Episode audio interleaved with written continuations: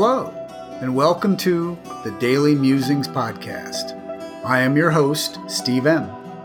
I will be reading the daily reflection from the books Beyond Belief, Daily Musings for a 12 Step Life by Joe C., and published by Rebellion Dogs Publishing, and 365 Tao by Deng Ming Dao, published by Harper One.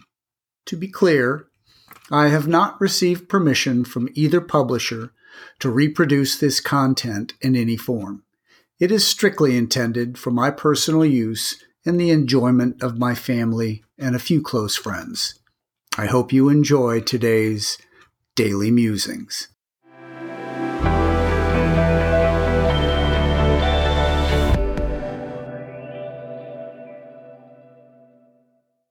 August 23, 365 Tao, Day 235. Stress. Job pressures are overwhelming. Responsibilities are heavy. When I close my eyes, the demands of others are all I see. Sometimes responsibilities can become so great that you cannot keep your mental equilibrium. Your attention is scattered. Feelings of frustration lead to tremendous unhappiness. Your insides ache. You don't get enough sleep. You eat poorly, and you quarrel with others. The sages may breezily pronounce all of this to be the folly of humanity.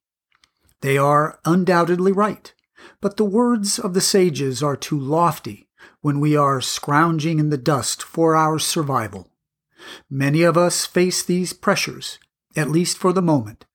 Even if we would like a way out of this madness, we will not be able to forsake society all at once. When one is under stress, awareness of Tao is impossible. If you are fighting on the battlefield, or fighting in the office, or fighting in your home, or fighting in your mind, there is no such thing as being with Tao. If you are involved in this type of life, then you must content yourself to face your problems bravely until you can do nothing other than renounce it. Every moment that you are with your problems, you are not with Tao. The best you can do is to remember that our stress is not absolute reality.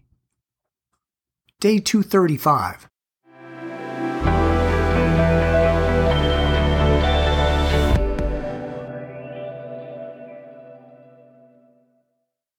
Now, Beyond Belief, Daily Musing for August 23. Today's quote The advantages found in history seem to be of three kinds as it amuses the fancy, as it improves the understanding, and as it strengthens virtue. David Hume, 1711 to 1776. This Scottish skeptic would love 12 step meetings. All three advantages are found as we discuss, in a general way, what it was like, what happened, and what it's like now. Once we have enough distance from the drama of our addictions, we see considerable humor. We learn so much about ourselves through the tales of others. We interpret the steps together and share our failures and triumphs, doubts and beliefs. What were once vices have indeed become virtues as we share around the table or in online discussion. Hume suggests that understanding where we come from will find us wiser, well humored, and living with principles that we can each call our own. After a while, we may get involved in service. With drama no longer hijacking our day to day lives, we can take time to understand the history of our fellowship. In service, application of the 12 traditions gives us greater perspective. We each have a choice and a say in the future of our fellowship.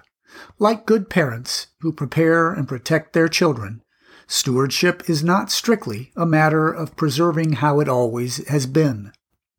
Survival of individuals and societies demands adaptation. Preparation comes from the experience and guidance of those who came before us.